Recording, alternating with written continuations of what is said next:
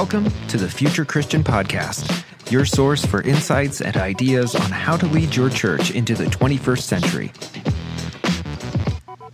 At the Future Christian Podcast, we talk to pastors, authors, and other faith leaders for helpful advice and practical wisdom to help you and your community of faith walk boldly into the future. Now, here's your host, Lauren Richmond Junior Welcome to the Future Christian Podcast. Today, I'm welcoming Casey Tygrett to the show. Casey is an author and spiritual director living in the Chicago area. He oversees the spiritual direction practice at Soul Care and is the author of three books, including The Practice of Remembering and The Gift of Restlessness, which we'll be talking about here shortly. He is also the host of the Restlessness is a Gift podcast. Casey's passion is helping people pursue Jesus' way of spiritual transformation in the midst of everyday circumstances. You can find more information about and resources from Casey on his website, Casey Tygrett dot com, or on social media. His handle is at Casey Tygrett.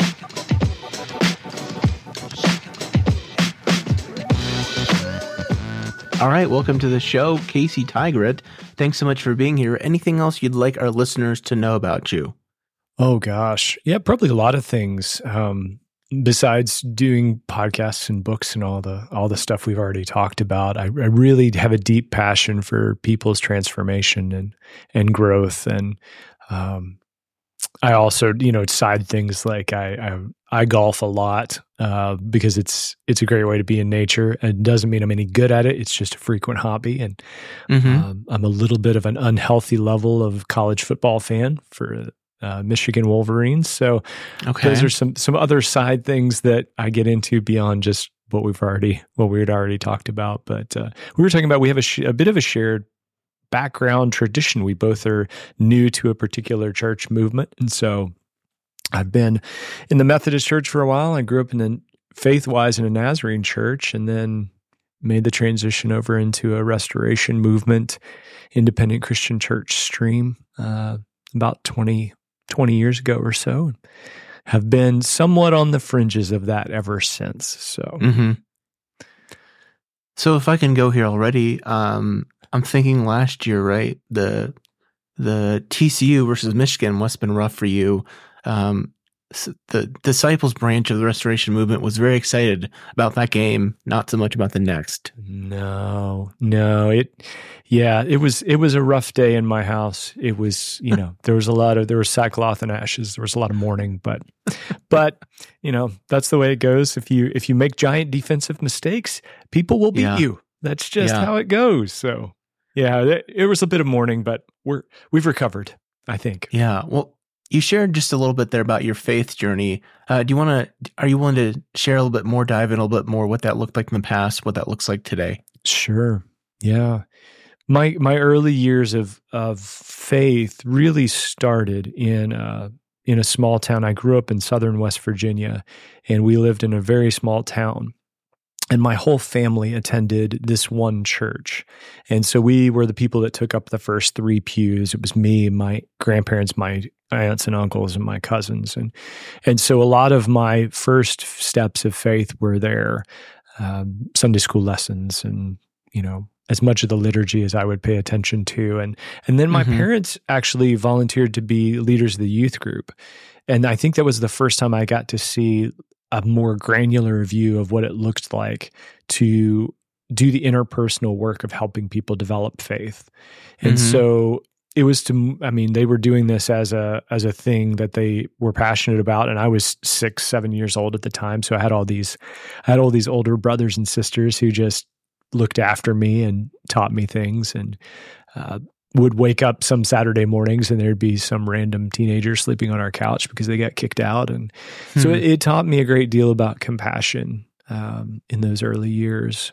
And then from there, we we left that church and went to a Nazarene church. So a bit of a difference in the expression of faith. The Southern yeah. Nazarene churches are far more kind of fire and brimstone, Hmm. a little bit different in their theology and view of things like the end times and and preaching. And so from the Stoic organ music to the you know, rolling piano and the "When the battle's over, we shall wear the crown" kind of hymns and things like that. So my faith took a big shift there from more of a this thing that we did when we were together to that's when I started to take seriously the idea of a personal faith. Like, this has an mm. impact on my own ethics, morality, what I read. Uh, but I also have always had this bit of a rebellious streak in me. Um, when it comes to the Enneagram, if your listeners know about that, I, yeah, I identify yeah. as a four. And so I've okay. always had this romantic, independent streak. independent streak in me. And so so I, I, any faith tradition I've been a part of, I've always kind of lived on the periphery of it, um, mm-hmm. open to being thoughtful about other postures and other expressions of the Christian faith. And so, but that those years in the Nazarene Church were my most formative. And so that's where I grew the most. And, and so in recent years, I've been going through, and I was writing a bit about this the other day personally, the idea of blessing something and leaving it. Um, hmm. That there are these traditions and things that form and shape us that are key, and we wouldn't be who we are with God, self, and others now without them. Yeah. And yet at the same time, we know that they're not places in which we can continue to live. And so learning hmm. how to bless something that was good to us early and then still leave it for another far country that we feel like we've been invited to. Uh, and I feel like that's been the work of a, a lot of the last, you know, ten to twenty years of my life is how do I examine what has brought me to this point in my faith? And then how do I how do I adopt a critical realism about it to say, mm-hmm. yes, there are good things there, and yes, there are some things that that need to be dismantled, and then take that forward into what is the divine inviting me to do as a spiritual director, as a pastor, as a writer? How do I express these things? So, uh, and it's still a developing story. So my faith story is, you know, there are still blank pages to the yeah. right of where we are today. Absolutely. You know, if I may ask a question already, um, yeah, I'm curious. I, I've been thinking about this recently as we shared, or I shared with you before we started recording. Myself, I grew up Independent Baptist. Um, certainly a different, certainly a different faith tradition than the context I find myself in currently. Hmm. Um, and certainly, like perhaps you and many, there's a strong bit of disillusionment and disgust mm-hmm. with that tradition. I don't know if it's perhaps the wisdom of years or, or you know, distance that I've become. I don't want to, I, I don't want to say grateful for the entire thing, but I can certainly appreciate some things. Like you said, you used the word, you know, I don't remember how you framed it, bless. Yeah, to bless something and then to leave it behind.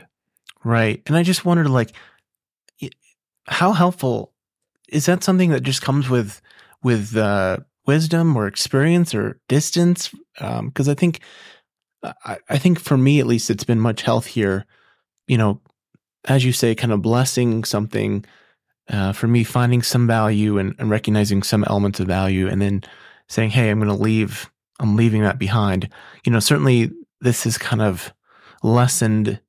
Culturally, societally speaking, but certainly the, the evangelical movement was very strong mm. a couple of years ago, three years ago, who knows, right? And I wonder, like, how, what, what would you say to folks like that who find themselves, you know, again, as I was, very much disgusted and disillusioned uh, and disappointed with their, their home tradition, so to speak?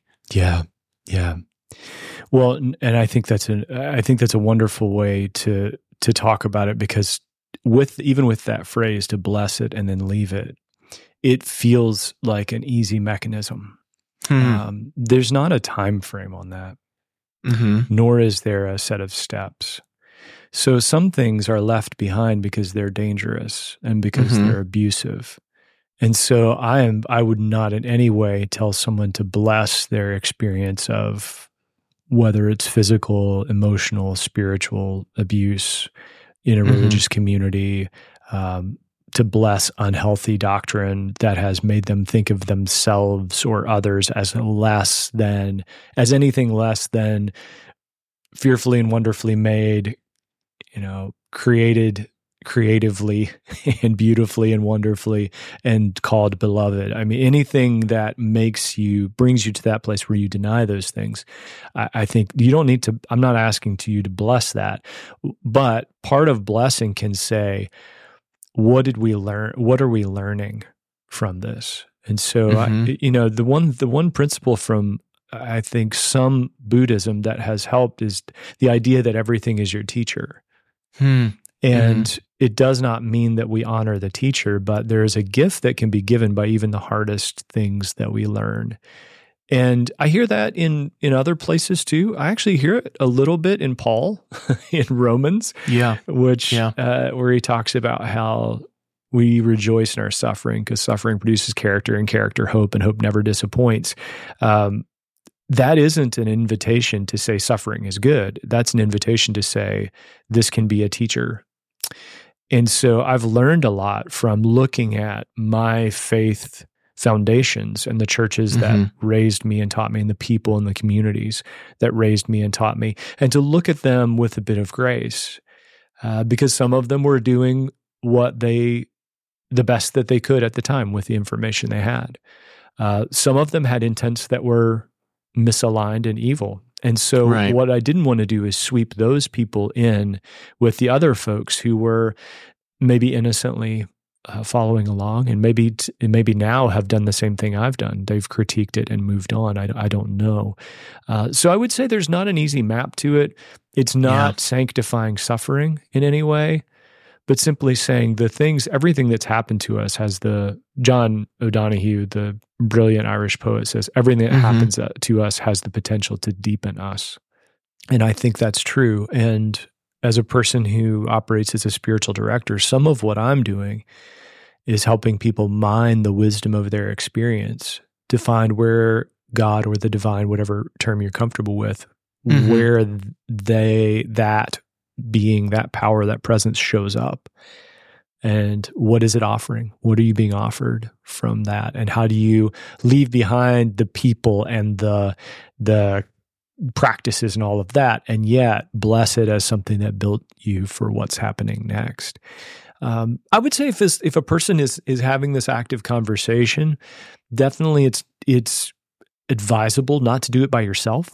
Uh, yeah. A, yeah. A, a spiritual director or a counselor is usually absolutely, usually essential for doing that blessing and leaving well. And, and that's not just a, com- that's not a commercial because I am a spiritual director. Right. That's more of a, this is how I've experienced it personally. Yeah. That person who can shepherd you along the blessing and the leaving, because sometimes it takes a while. Yeah. If I can lean into that question about um, suffering, uh, I'm curious about that because I've seen, you know, just broadly speaking in the, in the broader culture, Uh, I've seen some, I've seen some resistance and pushback around the idea that suffering must be avoided at all costs. I mean, I'm I'm certainly in the in the frame of thought that, um, you know, I, I like you would not bless suffering or think that suffering could be redemptive. Um, but it does seem that, you know, I do wonder if culturally of late we've taken too much of a resistance to seeing any, you know, like you said, suffering can be a teacher. You know, is it dangerous to avoid suffering at all costs kind of thing? I I think there is some nuance in that. I think there is there is unjust suffering. Right, right. That is suffering we experience at the design of someone or some kind of system. Mm-hmm. And I think that is something that is handled differently than the suffering that comes to us just by virtue of us being human and being with other people. Um, the suffering of watching, the suffering of working through a marriage and marital conflicts that are exacerbated by the fact that we're both human and we get in each right. other's way.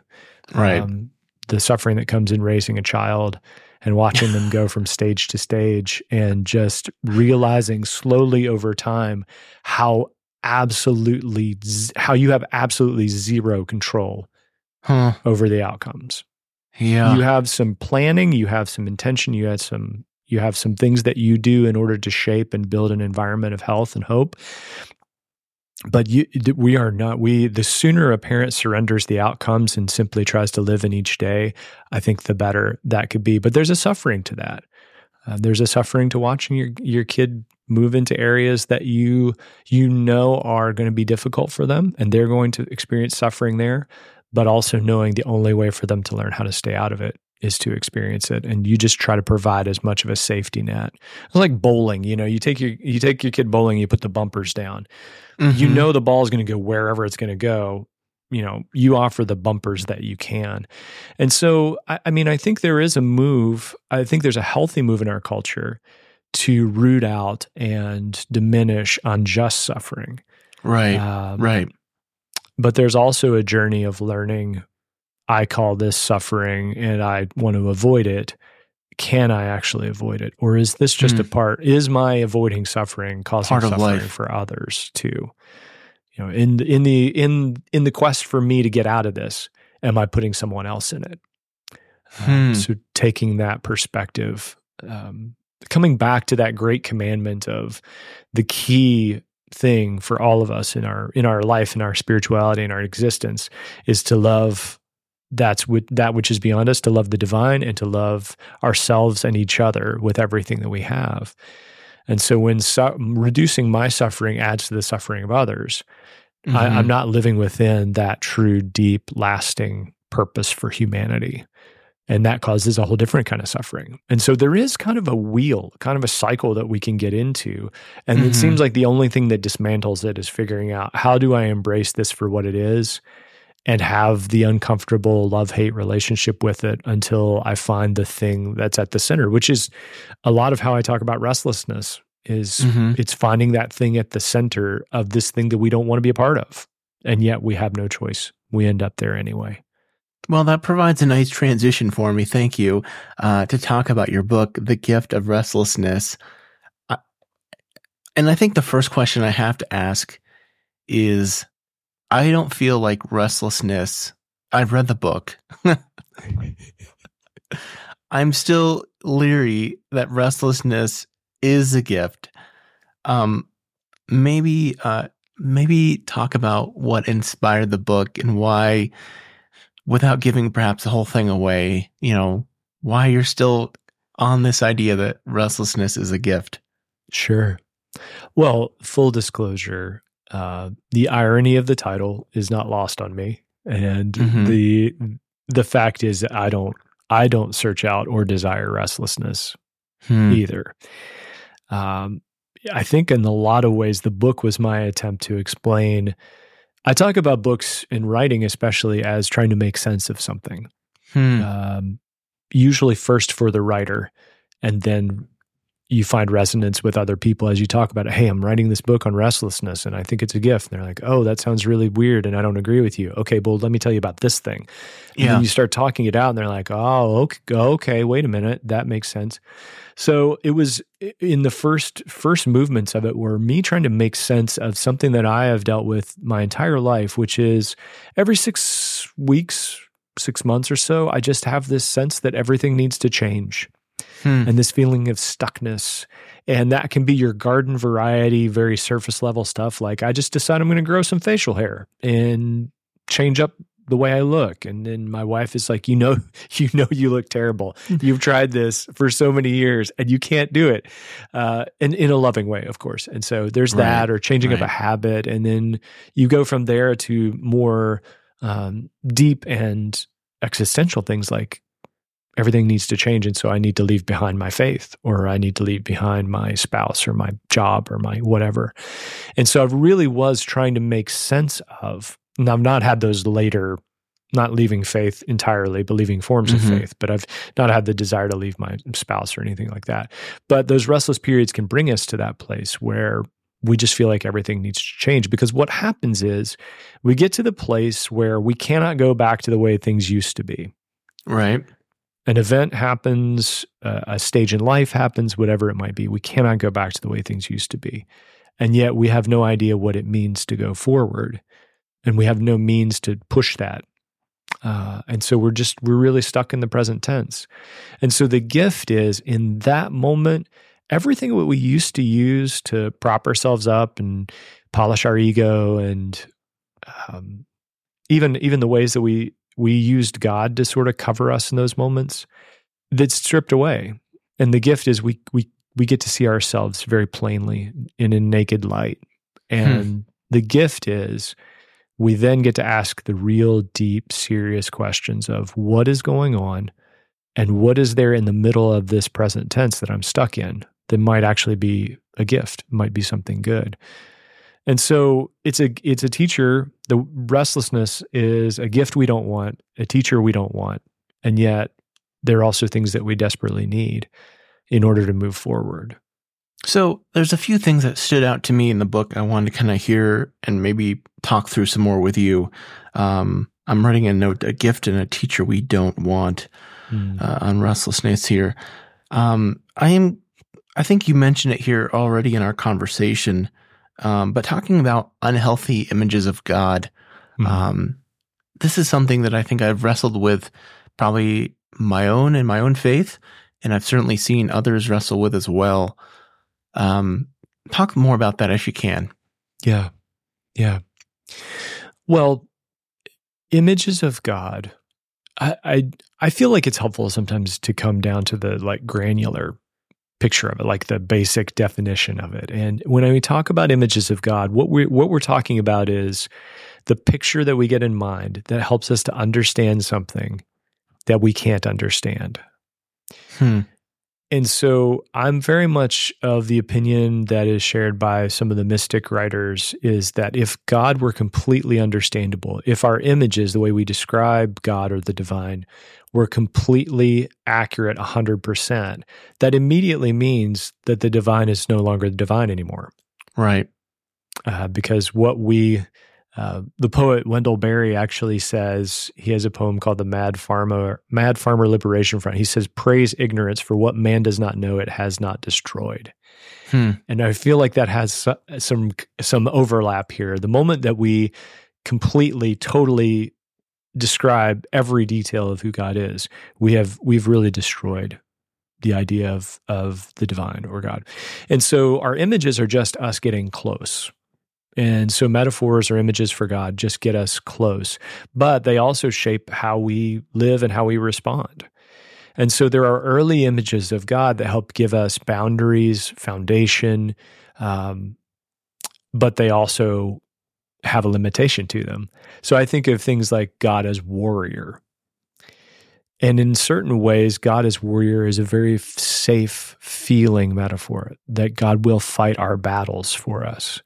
And there are certain, you know, worship songs in culture that that have that built into it, that, you know, God is warrior, God fights our battles for us, et cetera. But then we start thinking about violence. We start thinking about war.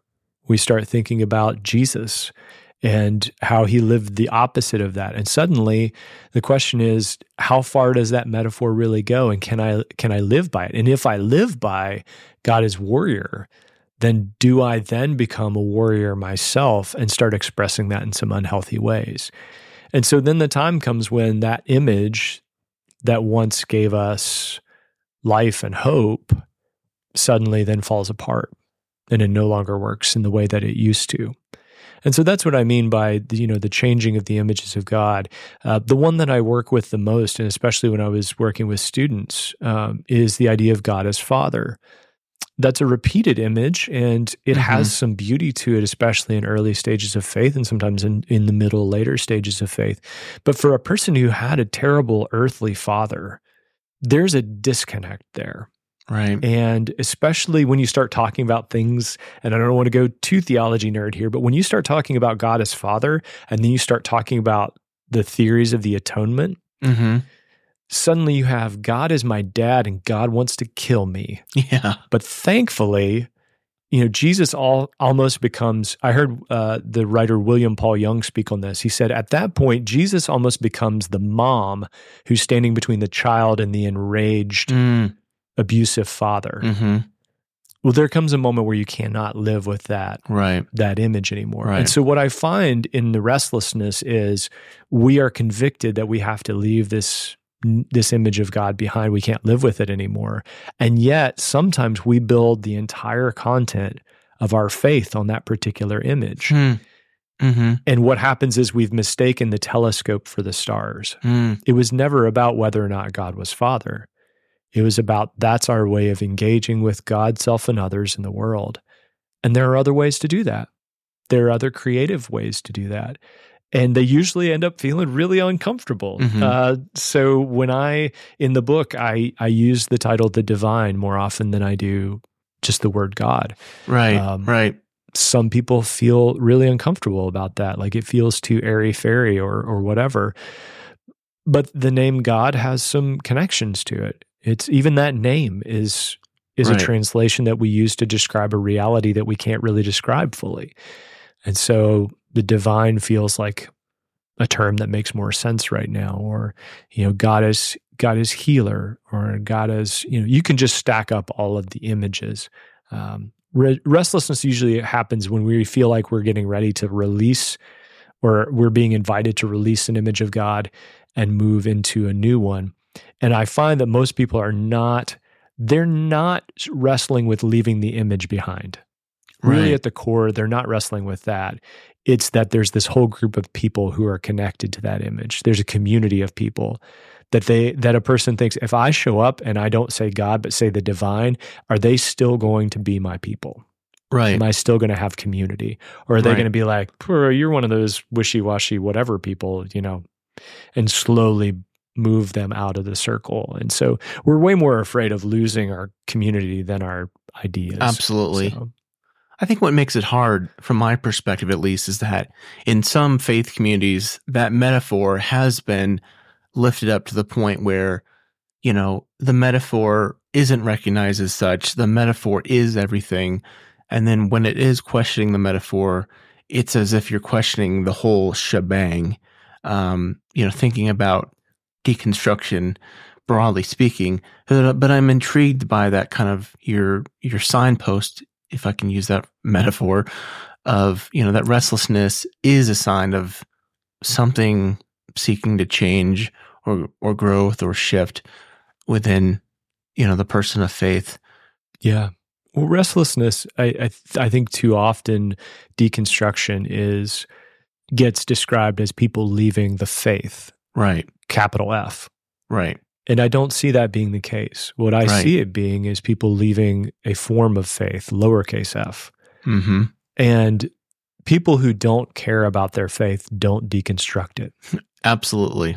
They either stop practicing it or they continue to practice it and just double down on the stuff yep. that makes sense. Yep. And so you either get agnostics, a, an agnostic posture or an atheistic posture, or you get Pharisees.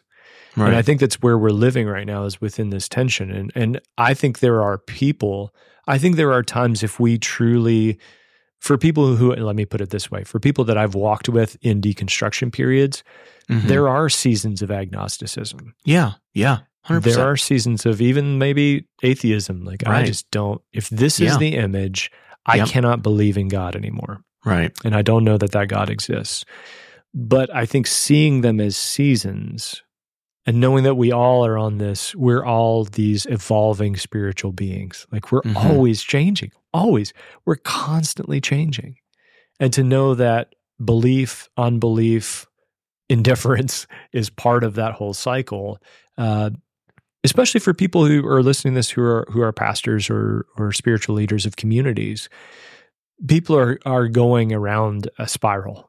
Yeah. And they are moving from strong foundational belief to questioning to reassessing. It's constantly happening. And so our job is to try and help, just help put the bumpers down and give them yeah, that's some space helpful. In which to do that. I think that's helpful just to hear as a clergy person myself, because um, I've certainly recognized in my own quote unquote ministry career, you know, there's some, some times where I'm like, well, I don't know about this. Um, you know, and then of late, I feel like I'm like super, I feel like I'm super gung-ho spiritual, and I'm like, what is going on here? Um, so that's helpful to be reminded. I'm also, you know, you're kind of bringing up memories of my own quote-unquote deconstruction, reconstruction period. Um, you know, and I remember like, for me, this was for me, um, you know, growing up Independent Baptist, where we were very much like, we didn't believe even everyone in our churches or Bible colleges were saved, right? And I just kind of remember doing the math, being like, you know, ninety percent of the world's going to hell. And I was just like, I probably shared this before, but for me, it's just like, I can't, I can't believe in that kind of God. Like, you know, speaking of mm-hmm. a metaphor, or not so much a metaphor, but, you know, a, a concept, right, of God. Um, so yeah, in kind of in that moment, in that time period, I can't, I became agnostic in a way. I, I, I never went quite to atheist where I was like, does not exist, but I certainly was like, I don't know. I don't know if uh, God exists. And certainly, you know, maybe let's, maybe let's shift it in this direction for clergy, especially right now, who have just wrestled with um, COVID. You know, I don't know about you, Casey, but I feel like in these last few months, I kind of like have moments where I think back about how rough it actually was going through COVID. And I'm just, I'm really shook. Um, and when I think about how hard it was on my family, how hard it was in ministry. And I know for many pastors, I'm sure who, who dealt with things even more challenging than I had to do, are wrestling with a bit of perhaps agnostic, agnosticism or atheism, literally or metaphorically on their own. What do you say to those folks? I mean, what, I, maybe that's not the right question, but what's your thoughts for someone who finds themselves in that position? Yeah. Yeah, the the book, The Gift of Restlessness, actually very much looks different because there was a version of the book that I had written in twenty nineteen and didn't, nothing came of it. And so I put it away for a while. And then as we were in the middle of pandemic lockdowns and shifts, uh, I brought it back out, not only because there were some bigger universal themes of restlessness, but also there were some smaller uh, particular themes in my own life, in the lives of other people that I was witnessing. And so very much the book is born, and I didn't want, I didn't write, it's not a quote unquote pandemic book, but nothing mm-hmm. that we talk about from now, from twenty twenty on is going to not have, is going to be right. um, free of that, of that right. implication. Uh, so I think, I think first and foremost, there's a permission giving that we have to, we have to undergo as clergy and just give ourselves permission to go, yeah, that was as bad as we think. Hmm.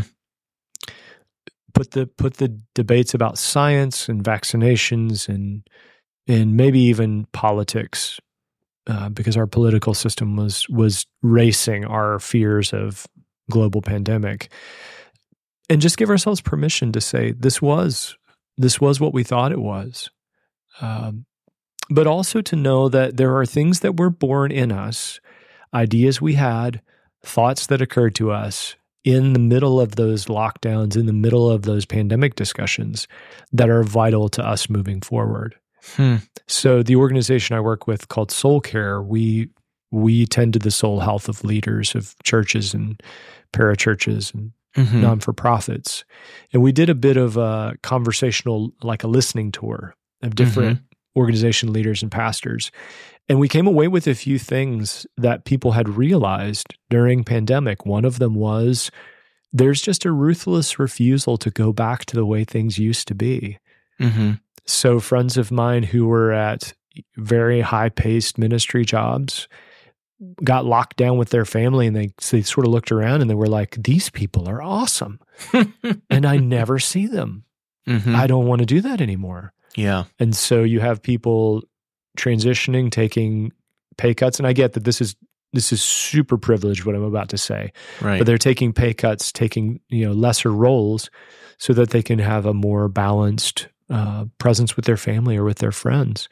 There's a deeper call for things like formation, spiritual practices, things that ground us. We we realized, I think, how ungrounded we were, yeah. how little silence, solitude played in our lives.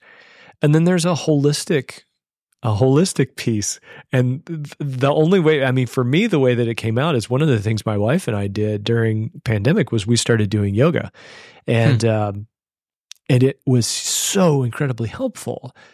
But it also showed me how even still as a person who knows this is the case, how disconnected my body was from my spiritual life. Hmm. And so giving ourselves the permission to know, yeah, this was as bad, this this period of time was as bad as we think, but also to know that we received some insights. We received hmm. some insights that we yeah. that were valuable to us. Let's not let go of those. And let's yeah. courageously pursue them, because it's going to be really, really easy. And it has been, and I've watched yeah. it. It's been really, yeah. really easy just to go back to, oh, we're right. finally back to normal, as if right. that was ever normal. Right. Uh, we had a better, a different sense of what normal really was, and it's time, for, I think it's time for us to regain that. And, and that may bring about a, a bit of restlessness. We can't go back to the way things were in twenty nineteen, but we also... We also know that we have no idea how to put these new insights into practice. So here we are in between. We can't go home, but we can't stay here. So so what do we do now? Yeah, I, I imagine working in the Independent Christian Church, and you're probably familiar with Steve Cuss, who's also in that yeah. tradition. He's kind of my, we're sort of neighbors here across the city. Um, something he talks about in his work is, you know, as a former hospital chaplain, saying that, you know, when someone came into the hospital, those same kind of family dynamics that existed, you know, ten hours ago before the, the heart attack or the sudden stroke or whatever, they're bringing those dynamics into the hospital with them. Um, I myself worked as a hospital chaplain, interestingly enough, during COVID. So I saw some of those dynamics in play. Wow. Um, but I, as I think about kind of my ministry during COVID, and I think about like some of those unhealthy dynamics that were present within my own life and how those were kind of amplified. Like for me, you know, a realization I had that I've started to just like um, implement is like, I don't make enough money to support my family, especially in the, in the Denver metro, uh, economy, um, and that that kind of my quote unquote sacrifices for ministry, like I've been bearing the brunt, and my family's been bearing the brunt. Um, so it was really interesting to kind of see that, you know, reflect. I imagine you've probably seen that, uh, like you alluded to. What are some other examples think the come to mind for for clergy or for pastors? Yeah, I, I, the one that comes immediately to mind is during these lockdowns, we built ways for people to be a part of our community without being physically present. Mm-hmm. And so some kind of online, either a Facebook Live kind of thing, or maybe if a church with different resources has a digital space, an online right. church. And that had all been happening, you know, as a as a side project of a lot of churches that I know, larger churches that I know. They've been developing like online campuses, and some of them right. had the resources to have an online campus pastor or whatever. What happened with with pandemic is our the people who attend our communities, some of them, we gave them the permission to say, you can be a part of this without ever being here. Mm-hmm. And so that changes the metric, I think, for a lot of folks as to what is success, mm. uh, numerical success. Mm-hmm. Is that still something we can depend on? Uh, and it also says, when I see someone show up in person to our community, I know they want to be there hmm.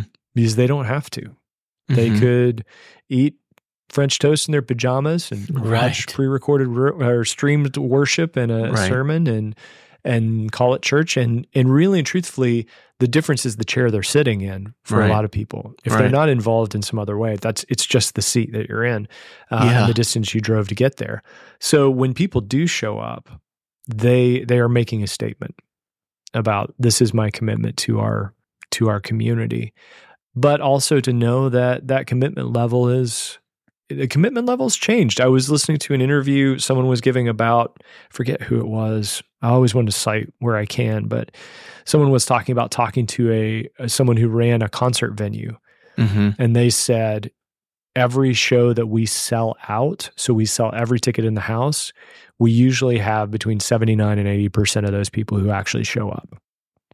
And so I think there's a commitment change in people since pandemic. Yeah. And so as all, and I think this has always been the case, but I think it's just been amplified. Um, I think we as clergy just need to hold loosely the idea of attendance. Mm-hmm. Mm-hmm. Just hold it loosely and let it, let it be something that we notice, but not something that keeps us up at night. And yeah. I realize that that is connected in a lot of clergy communities to right. people who show up are giving, and giving right. drives other things, and especially like we were talking about livelihood. Um, so there's an implication there, but that has that has all changed. Charitable giving has changed tremendously, and I think there's a generational piece to that, as well as a um, as well as a post-pandemic piece to that. And so again, we can't go back to times when charitable giving was more dependable, but we have no idea what what it means to go forward. So we're in this restless moment. And one of the big questions that I ask in the book is the idea of, do I have enough? Mm-hmm. Is there enough? And yeah. enough can apply to finances, it can apply to success, can apply to all sorts of different relationships, all sorts of different things. But that that's the question. We if we hold loosely the idea of attendance and and finances, then the question we have to ask ourselves in that restless moment is, is there enough? Hmm. And what do I believe enough? How would I define that word? Yeah. And I think it's contextual. I yep. think it I think it's for each person to to take into a prayerful conversation and say, yeah, what is enough? When do I know? How do I know? Yeah. Well, this conversation has kind of been all over the map, so I appreciate you. It sounds about right for me, honestly. I, I appreciate you engaging with me, and I hope it's helpful for our listeners. Let me ask you one other question here from the book before we take a break. Uh, you, you had a line in the book about God trusting us mm. and what that means for us. And I, uh, you know, again, growing up Independent Baptist, I think there's still this kind of like, you know, speaking of unhealthy image of, I think you use this language in the book of like the rotten worm type of thing. And I remember, um, I think there's language in a hymn of, you know, for such a worm as I, um, was it at the cross, I think? Yep. I'm really going deep in my oh, hymnology man, you, there. You, that's a B-side. You're bringing that stuff back for me. But I mean, I, that, that really, uh, stirred something within me. Um, share more about what you mean with that. Yeah. Yeah, typically I that conversation happens in the context of talking with people about what what they're called to do, uh, what they sense is their calling or their purpose. Mm-hmm. And typically that comes out when we're talking about decisions. And I get I get the sense that a person is hesitant about making a decision because they feel like they're going to go, go against what God right has for them, or what's right. what's good. And the decision is, so the decision is never between like, should I rob a liquor store or should I be a social worker? Like, it's never that dynamic, because that's a lot, that's easy, right? Yeah. Um, it's between two things that really are kind of central to who the person is. There are things that fall within that great invitation to love God, self, and others with everything we have. They're things that are well-grounded in redemptive, recreative work. And so my thought is, growing up in a church that was very much about you're called to one thing, mm-hmm. and if you find that calling, you win the gold medal. You right. can do other things. God right. will still love you. But you only get like a bronze. Yes, yes. And so I've I've had to deconstruct that a bit over the years. And the one thing that has helped me with that is really thinking about my, the doctrine of humanity. And I know that the idea that humans are, you know, original sin and total depravity, those things are there to try and explain evil. Mm-hmm. They're also there to try and move a, a system of salvation along. Um, I don't hold to those anymore. Those are images that I have found unhelpful. And also, they are they seem deeply contrary to how God created humanity in the beginning, hmm. uh, that we're fearfully and wonderfully made, that we mm-hmm. are called very good, and, and that is never redacted. Mm-hmm. And so when I'm talking to someone who's like, what is my purpose? What should I do? I usually ask them, do you trust God? And this is this feels like a setup, and spiritual directors right. are supposed to do a setup. Right. So I'm kind of like, I probably shouldn't do this, but... But I do, I lead with that because that's, for a lot of people of faith, that's a, a question like, oh, yeah, so I do. I trust God because God is in control. And then when the question becomes, does God trust you? It's bringing them back to the idea that you have within you these gifts, abilities, and desires, and they have been given to you. Hmm. And so you now have this stewardship of this experience, education, training, suffering that has been transformed into character and character that's become hope. You have all of these things. Do you believe God trusts you to exercise those things? And I'm usually, usually that brings them to kind of a restless moment because they're like, I can't go back and unhear that question, uh, but I have no idea what that means to apply it. And I, I think a lot of times it means you actually have a choice. You actually have a, you are participating with God. And there are, there's language of that in the New Testament, talking about the co-laborers with Christ. Like we're, we're side by side, we're in this thing together, mm-hmm. and God has entrusted you with a life and a family. Um, Dallas Willard used to call, uh, he'd talk about purpose as the work God has left for you to do in the world, hmm. which I think is tremendous, but yeah. wow, like what a level of trust. Like I left this unfinished so that you could, you could be a part of it. You could partner with me to see it done. And so that's where that question comes from. And I, I have to ask my, so everything that's in there, I have to ask myself that yeah, on a regular yeah. basis. Like, I don't know what I should do here. Well, do you trust God? Yeah, yeah, I do. You know, how I've been made. Okay, does God trust you with this? Hmm. Mm. Hmm. If I say yes, then I have a, I have a perspective now that I can act on. And that changes us, that shapes us, that right. forms us to actually, to actually take that seriously and then act on it. Yeah. Well, this has been a great conversation. Let's take a quick break. Um, the book is The Gift of Restlessness, A Spirituality for Unsettled Seasons. Certainly, we've all been through one, and it kind of makes me want to read the book again. Um, let's take a quick break, though, and we'll come back with some closing questions. All right, we're back with Casey Tygrett, and uh, I always tell folks you can take these closing questions as seriously or not as you'd like to. So if you're Pope for a day, what do you want to do with that day? Oh, if I'm Pope for the day, I really, I really want to spend, I want to spend time with people. I, that's looking at Pope Francis. I think I would do what he does. I mean, there's mm-hmm. just such, and not everything. I mean, there's some places that I, I don't know what's going on, but I just, I sense in him this desire to be with, to be with real people. I would want, I would want to dismantle as much of that like distance mm-hmm. as there, as there seems to be and, and really reconnect with people. Yeah. Yeah. Um, a theologian or historical Christian figure you'd want to meet or bring back to life. Oh gosh. Uh, it's a, it's a bit of a tie for me. Uh, Henri Nouwen would probably be one person that I would I would want to spend some time with, and also Saint Bridget, uh, the Celtic tradition. Hmm. Uh, I think that'd be a great conversation. I'd love to sit down and have a pint with her. Awesome. Um, what do you think history will remember from our current time and place? Oh my, I I think I think on one hand, history will remember that there was a group of people trying to do the best with the information they had at the time. Hmm. And I think history will also see that instead of working together, we decided to take up sides.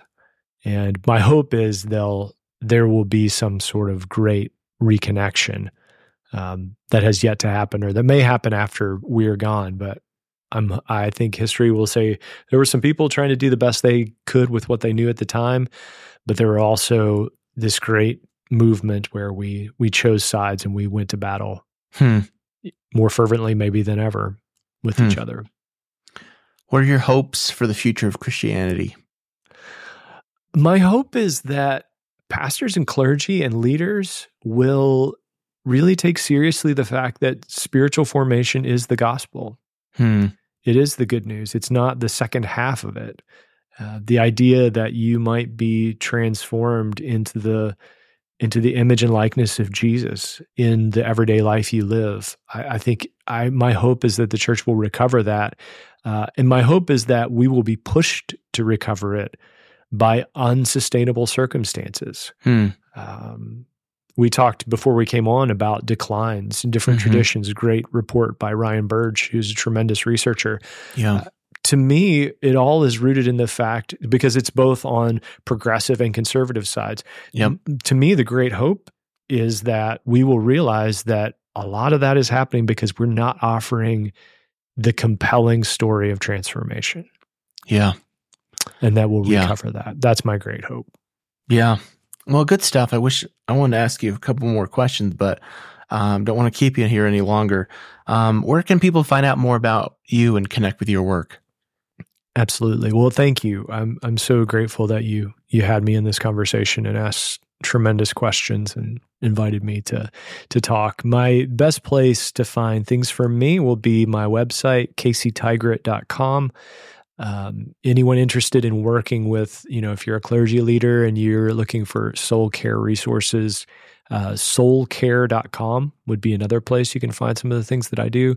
And then I'm on social media, not Twitter so much anymore, but uh, Facebook and uh, Instagram at Casey Tygrett is the best way to find me. So happy to have a chat there too. Awesome. Well, always leave folks with a word of peace. So may God's peace be with you. Thanks, man. Thanks for joining us on the Future Christian Podcast. To learn more about Lauren or the podcast, visit future dash christian dot com. One more thing before you go. Do us a favor and subscribe to the podcast. And if you're feeling especially generous, leave a review. It really helps us get the word out to more people about the podcast. The Future Christian Podcast is a production of Torn Curtain Arts and Resonate Media. Our episodes were mixed by Danny Burton, and the production support is provided by Paul Romaglevitt. Thanks, and go in peace.